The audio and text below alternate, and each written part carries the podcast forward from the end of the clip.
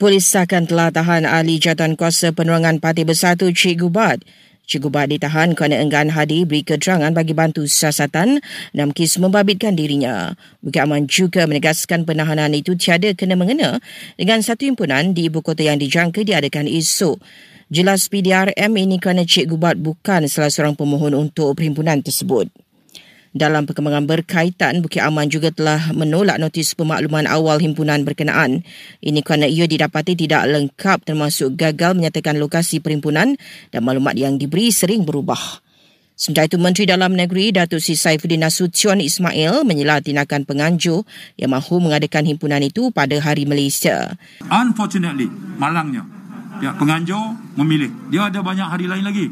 Dia pilih tarikh itu jelas tak menunjukkan langsung rasa hormat uh, di antara hidup toleransi perpaduan kasih sayang pelbagai kaum agama terutama kelompok daripada rakan-rakan kita daripada Sabah Sarawak itu pada mereka tarikh ini penting. Terdahulu pihak polis juga telah meminta orang ramai agar tidak menyertai himpunan berkenaan.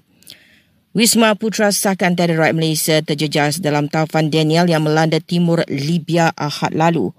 Setakat ini bencana alam itu mengakibatkan banjir besar, ikuran empangan pecah hingga meragut lebih 8,000 nyawa dan 10,000 orang masih hilang.